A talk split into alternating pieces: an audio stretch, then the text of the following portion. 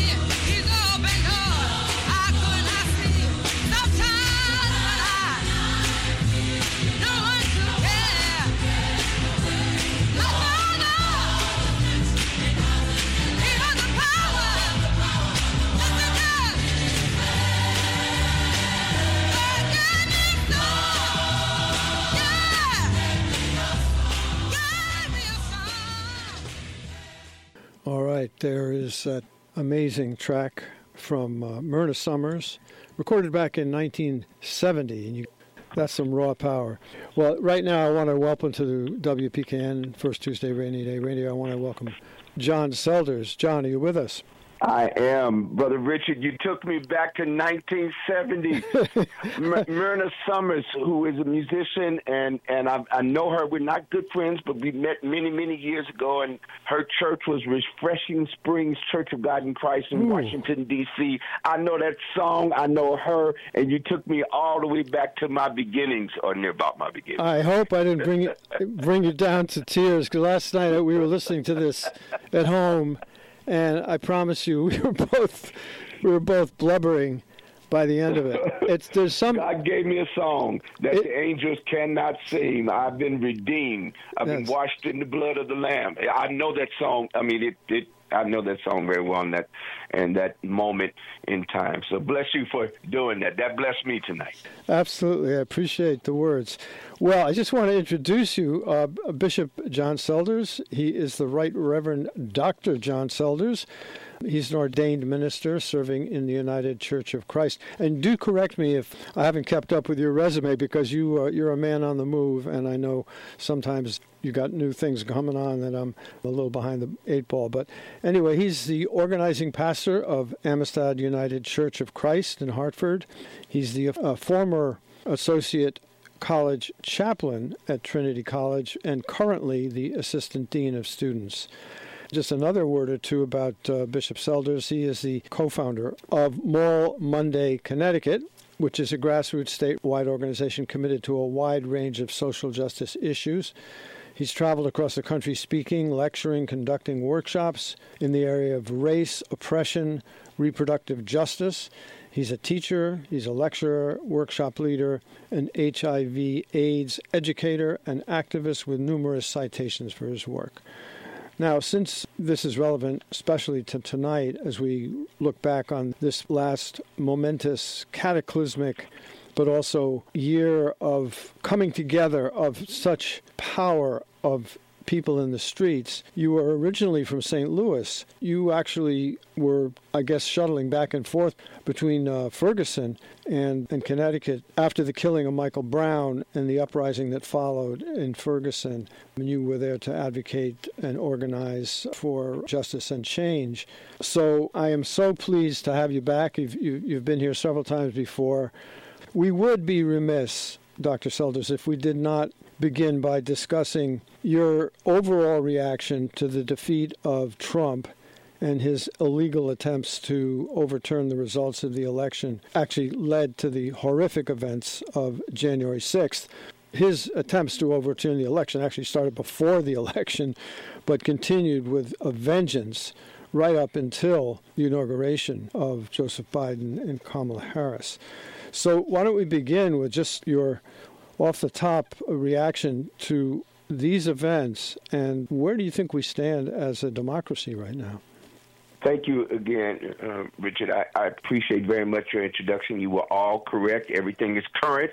Right. You were right on the money. and I also, again, thank you for taking me to church, taking the bishop to church. I appreciate very much Myrna Summers and, and that number. Uh, God gave me a song. I, I, I, hadn't thought about that song in many, many years. So appreciate that. This moment – we're in now. Let me answer your question. One, like everybody, there was a sense of, oh my gosh, just a kind of, you know, a kind of, you know, we hadn't breathed in a little while.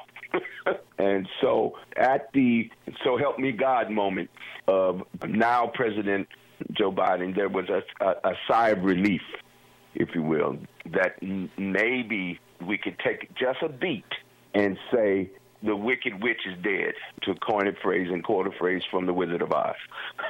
that there had come a moment where uh, the nightmare had ended. Now we got to deal with the aftermath, and of course, we certainly have to do that and call people to account and call for justice to be served in the aftermath and the response of what has been an awful period of time. And certainly, history will look back on these times and moments and say, boy, that was a tough, bad time uh, for many.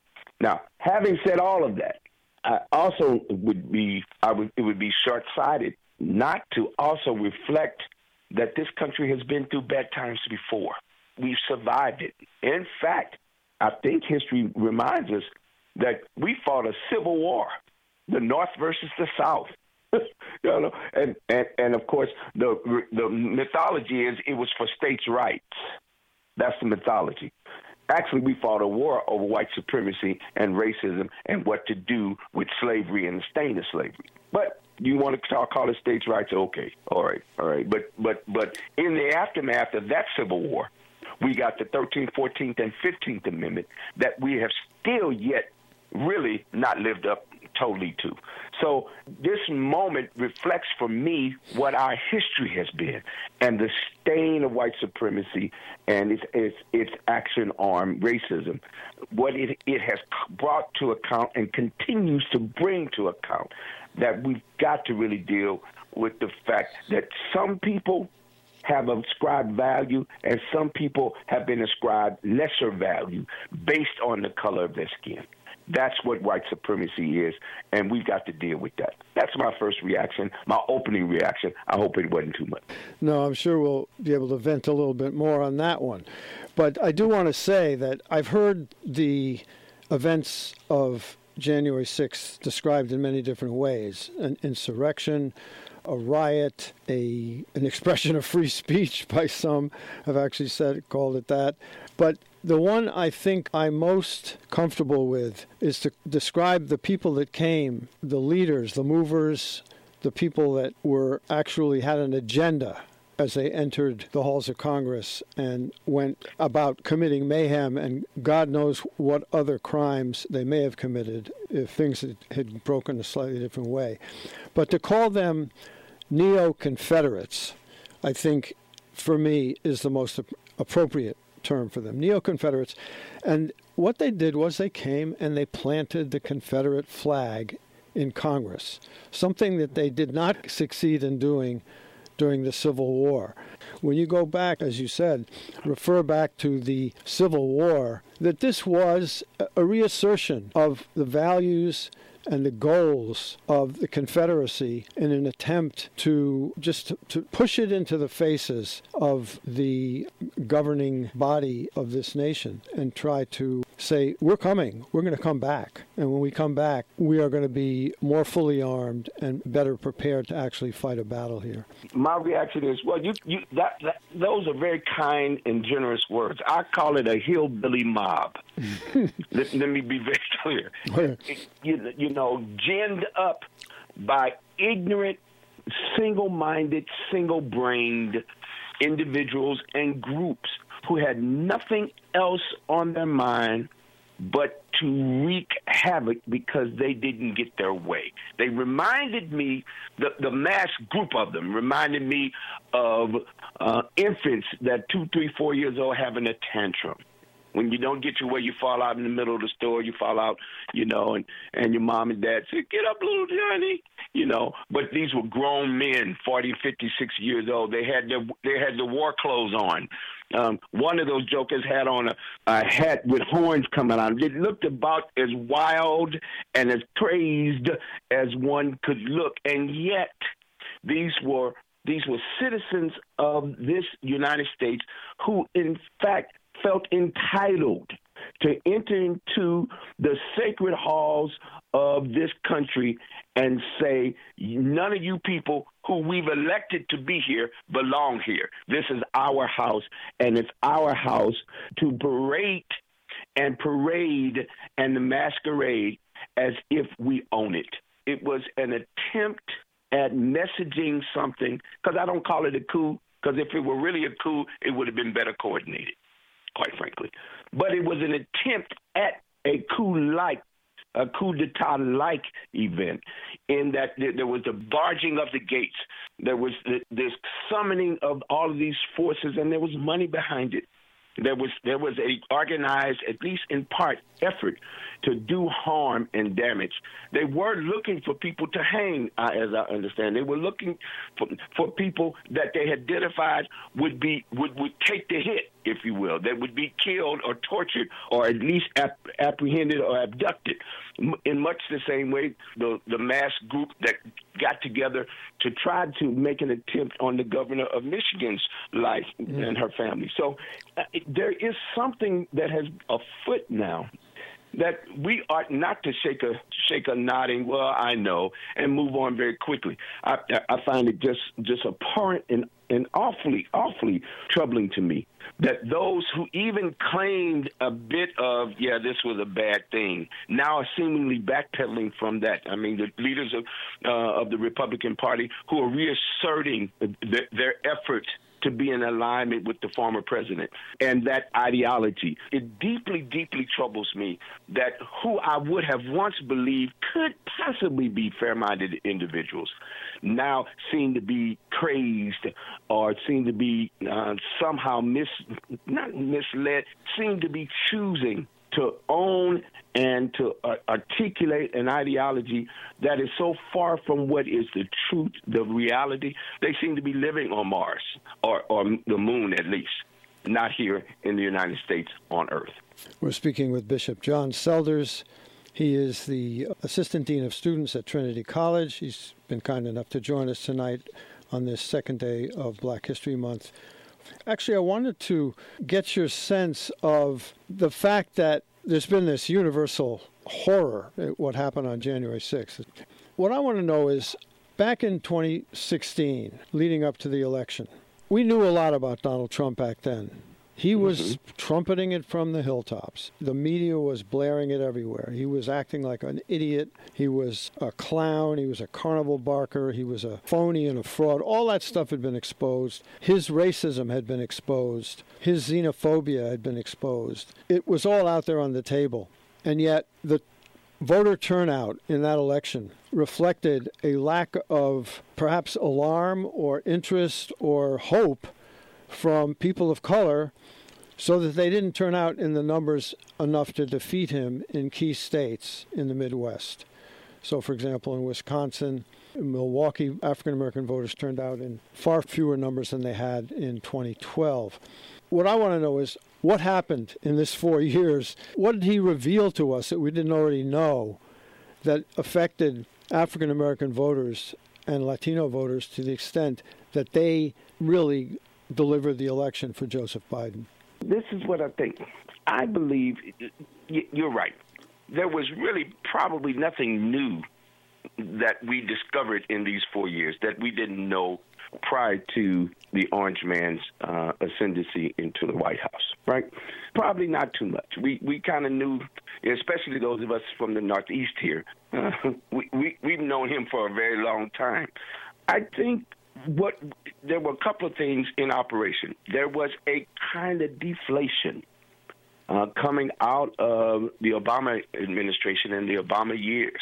You know, there was a such a high that uh, 2008 gifted us with, and then and then we kind of resurrected it again in 2012 in his second term, and all of the partisan rancor that led us to um, the moment that the candidate we picked to oppose him was not a really good choice was the heir apparent, maybe mm-hmm. for some, was a particular kind, but was a throwback to, you know, yesteryear, a Clinton, right? So yeah. I think maybe there was a part of that that wasn't compelling. But I think also he was such the fool, he was such the jester, he was such the person that one could, he can't be president. So I think I think there was an there was an assumption that um, Secretary Clinton was going to get the gig, and we were going to have to deal with the in the aftermath of her getting the gig. And lo and behold, to our surprise, I think, in fact, didn't we talk election night? Yes, we did. Yes, we did. I remember that. You, we were there. We were there, exposed to all the world, trying to deal with those numbers as they were coming in. As they were coming in, I was like, "Lord, we we need we need some help here." And I was hopeful, but as the night wore on, it, it became clear this dude is going to win. So I think we could not have known what we now know, what those years, what he would actually do with not only being in the seat of power with the nuclear codes, but right. So that's a whole thing of uh, in and of itself. But also the kind of awful policymaker he and his team were, and the desperate pain and suffering they evoked and invoked during these last four years that I think it, you know, it became clear. Okay, we got to get some sense. So, and I think on, you know, to be fair, on the other side, there were others like doggone it, we're going to get out here, and yeah, he's he's kind of he's kind of off a little bit, but for us, the alternative is just as awful. So this election, this this last past uh, presidential election, it, we had the biggest participation of any election in the history of presidential elections. Right? Yeah. So it did, you know, for purposes of taking a look at who we are as citizens in this nation, we got to really look at who we are straight in the face and re- literally really come to terms with the fact that we are as divided as we have ever been. That, you know, God bless now President Biden speaking of unity, but we are as divided as we could ever be. It's in many ways we haven't left the Civil War. Ergo, the Confederate flag being spiked in the halls of Congress. That war is still raging in in many people's mind, and so I think it is uh, it is now the opportunity. And I speak to you here in what some would call at least reasonable Connecticut. I, I don't necessarily want to call it liberal Connecticut because I think that's a farce we're more purple than anything else. Uh, while while our urban centers are, are fairly democratic, many of our smaller towns and rural Connecticut is still very, very I would call it conservative, but it's not quite that. I don't know what this is that's on the other side. And if you didn't know it by now, those of you listening, I'm on, I'm I'm I'm on the left, and there's a there's a side that's on the right, and I don't quite know because much of what I hear articulated doesn't have reasonability. I, I'm okay if we disagree about policy, if we disagree about how to solve some things, and you want to come at it from one way and I want to come at it from another way. And yet, when I hear many of them talk, it's as if we're living in two different universes, right? We're in the middle of a pandemic where millions of people are being affected economically and health wise, and you want to act like it's you know it's just a walk in the park, right? So the, the, these arguments I'm hearing, you know, this has been the most. This has been in many instances the cleanest election we've ever had. Yet there are still people touting the fact that the orange man was cheated out of an election. Are you kidding me? There's there's no credibility to that. You know, I mean, there just isn't. So I don't even know how to have a conversation with some of the folk. One of my friends who was uh, elected in this latest election, her name is Cori Bush. She's oh, now yeah. Congresswoman Cori Bush. She's from St. Louis. She's a friend of mine. We know her. She's from St. Louis, from my hometown. She represents the district I grew up in. And Cori is now the most hostile workplace she's ever had to exist in. Happens to be the hall of, the halls of Congress right now, where she's under threat and under harassment from another member of Congress who espouses QAnon rhetoric and foolishness, and I'll call it that. I, I don't know what to do with that, Richard. I don't know.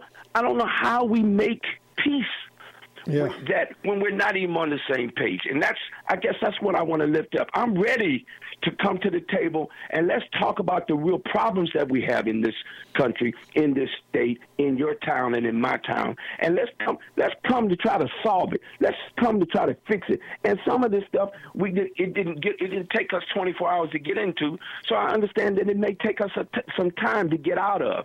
But let's go there. Other than trying to relitigate what's already relitigate an election, it's already done, certified. Yeah. And he's now in office. Yet we want to still point back to that. Yeah. I don't know what you mean. Well said. Well said. No, you, you you brought it into focus for me again. I try to forget that there is this head-on collision between the people, as you said, that are reasonable, who know how to count, who can uh, accept reality, and this huge contingent of people who are in denial about that. But in the moments yeah. we have left, Bishop Selders, I, I want to actually get your sense of since you did have involvement in the battle for justice for Michael Brown in Ferguson, Missouri in the summer and fall of 2014, how you see the evolution of the awareness of racial oppression, given the mass movement that erupted after the killings of George Floyd, Breonna Taylor, Ahmaud Arbery, and many others. But it came to a head with George Floyd. Were you surprised by the power of that movement and the interracial character of the massive demonstrations that took place. And how important do you think that interracial solidarity will be going forward in the post Trump era as we come to grips with this on the other side?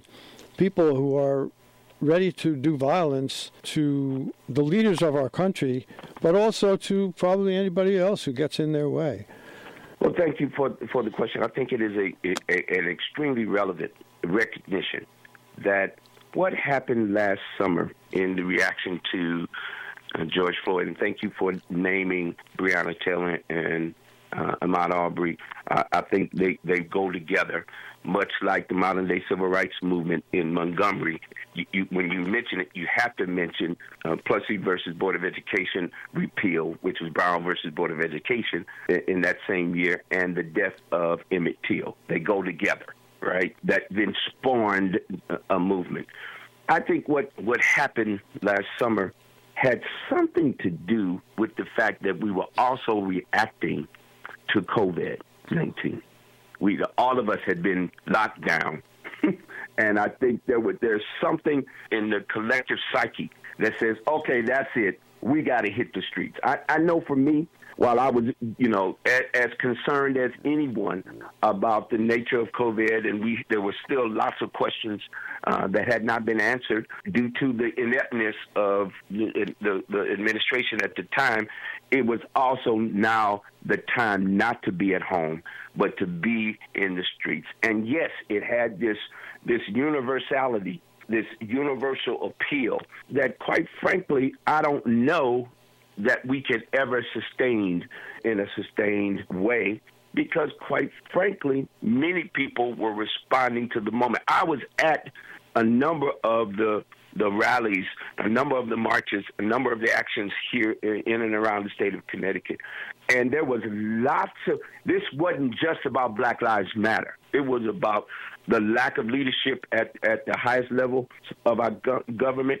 It was also a, a, a time for folk to come out and counter that with the kind of white supremacy rhetoric that we encountered. We, we were, in fact, invited down to Waterbury and, and had people from a motorcycle bike club roll up on us in numbers that match the numbers of us uh, attending the rally and the action who, who were there to protect – listen to this, the, to protect the Columbus, Christopher Columbus statue that was on the same grounds. I mean, what? We went there about Christopher Columbus and, and taking down the, the statue. I know that was a part of some of what was going on in other places, but that wasn't why we were there in Waterbury. We were there just to gather as community, to, to have a moment to reflect about the deaths and how that has impacted people in Waterbury. And yet we had to turn our attention to these other counter protesters, if you will. So I, I think there, if you hear what I'm saying, there there were a number of things that were active and going on, and I think they still are there. That presence of a kind, the incivility that exists, but also the need for folk to do something. And I think we got to, you know, we got to be smart about how do we capture that? How do we at, at, at, least help to shape it or frame it so that that energy is directed in the right way? Because that could go way wrong, as we saw on January 6th, almost a month ago in Washington, D.C. Energy got directed in a particular way that was dangerous and mm-hmm. cost lives. Absolutely. Well, finally, Dr. Selders, I just want to ask you this question. In the face of the pandemic, uh, the, the November 3rd election, and the protracted battle by Trump to overturn the results, the focus on the movement for Black Lives has slipped from the mainstream media. And I'm just wondering how you regard that situation and what do you think should happen now with Black Lives Matter and all the other groups that participated in those millions of people who were in the streets. Let me tell you something. The first night when I saw those demonstrations in Minnesota, and I saw that there were probably, I, I don't know, 30% of the people in the streets were Caucasian and the rest were people of color. I said to myself, you know, I haven't seen this in my lifetime. I haven't seen this kind of interracial solidarity. But the news media kind of didn't even notice the first night. But after the first night, when it repeated over and over again, and more and more white people joined in, and it became a movement of a rainbow movement for justice, as you so eloquently stated, not just about police issues, not just about you know the killings of these specific people, but about the way a society needs to be organized, what needs to be corrected and dismantled and replaced with systems of justice as opposed to systems of oppression. So I'm just wondering where does Black Lives Matter go now? How does that pretty stunning coalition and uh, demonstration of solidarity, how does it reinvigorate itself going forward now that the Wicked Witch is dead and we have an administration that at least is listening? So the movement didn't go anywhere. You know, you have these flashpoints, or what I would call inflection points where something had happened and people will roll out on the street. I believe AOC or our sister and friend uh, Cori Bush uh, or Jamal Bowman, Congressman, who's who, who's a part of the freshman class in, in Congress, are extensions of the work and the movement. That the movement is afoot. The, the civil rights movement had these inflection points. You you had Montgomery, and then it seemed that they seemed to go nowhere. But they were they were off doing all kinds of work. And then we had the March on Washington. But right before the March on Washington, if you remember, we had Birmingham. And Dr. King was arrested. And it was at that point in April and May of 1963, uh, he wrote his, what I would call his, his gospel called the letter from Birmingham jail in response to those religious people who were asking him to tone it down and just wait. We, you know, it, we're gonna get there eventually. And he said, I can't wait, right? And and and he and he gifted us with uh, the action plan that many of us continue to refer to as it relates to taking occupying and and doing action on the street It was then after that we had the March on Washington, and in the aftermath of that, it was the the, the bombing of those four little girls in in Birmingham, for example. That was September. So the March on Washington was was August you know, 1963. The four little girls were killed two weeks later. And so I think the work continues to happen. While it may not be center stage in actions on the street, the work that, that the movement for Black Lives and Black Lives Matter are prosecuting is in the halls of Congress. They're in the in, right here in Connecticut in the way we are organizing ourselves and thinking about what does real political change um, mean in the context uh, of this new moment. We got a governor here who needs to be pushed. We got a we got a state legislature who now, after the passing of a groundbreaking police accountability law bill into law, now want to they want to lock back down the vote and not expand it, you know, in the way it needs to be expanded. For example, so uh, there is continued work to be done, and I think work happens on at every level. There are moments when uh, these inflection points call for us to hit the streets. Yet there are other moments where, where it calls for us to do the deep, deep inner work mm. on ourselves and in the relationship to the, our, the communities that we live while also at the same time doing the, the good old the good old hard political work to make sure that that we, we, we ensure the right to vote for every single person in this state that that we get good health care for everybody that needs good health care that that we, we we hold on to the minimum wage and that continues and obviously bring relief to those who are suffering because of covid so i think the work continues it just looks different depending yeah. on the issue and depending on the times we now are in. I find that very helpful and enlightening for my own peace of mind to hear it put that way. And I want to thank you so much, uh, Bishop John Selders, for joining us tonight here again on First Tuesday Rainy Day Radio. This has been a great way for me to kick off the celebration of, this month that really, in my own sense of inspiration, continues throughout the year. So thanks so much for, for taking time. And we, we really should not let four years go by before our next conversation. so absolutely, Richard. There's so much to talk about. Time is always uh, up against us. But thank you so much for what you have done for us tonight here. Thank you very much. We look forward to it. Thank you. Bye bye. That's Bishop John Selders. He is the Assistant Dean of Students at Trinity College, and he is also the co founder of Moral Mondays Connecticut.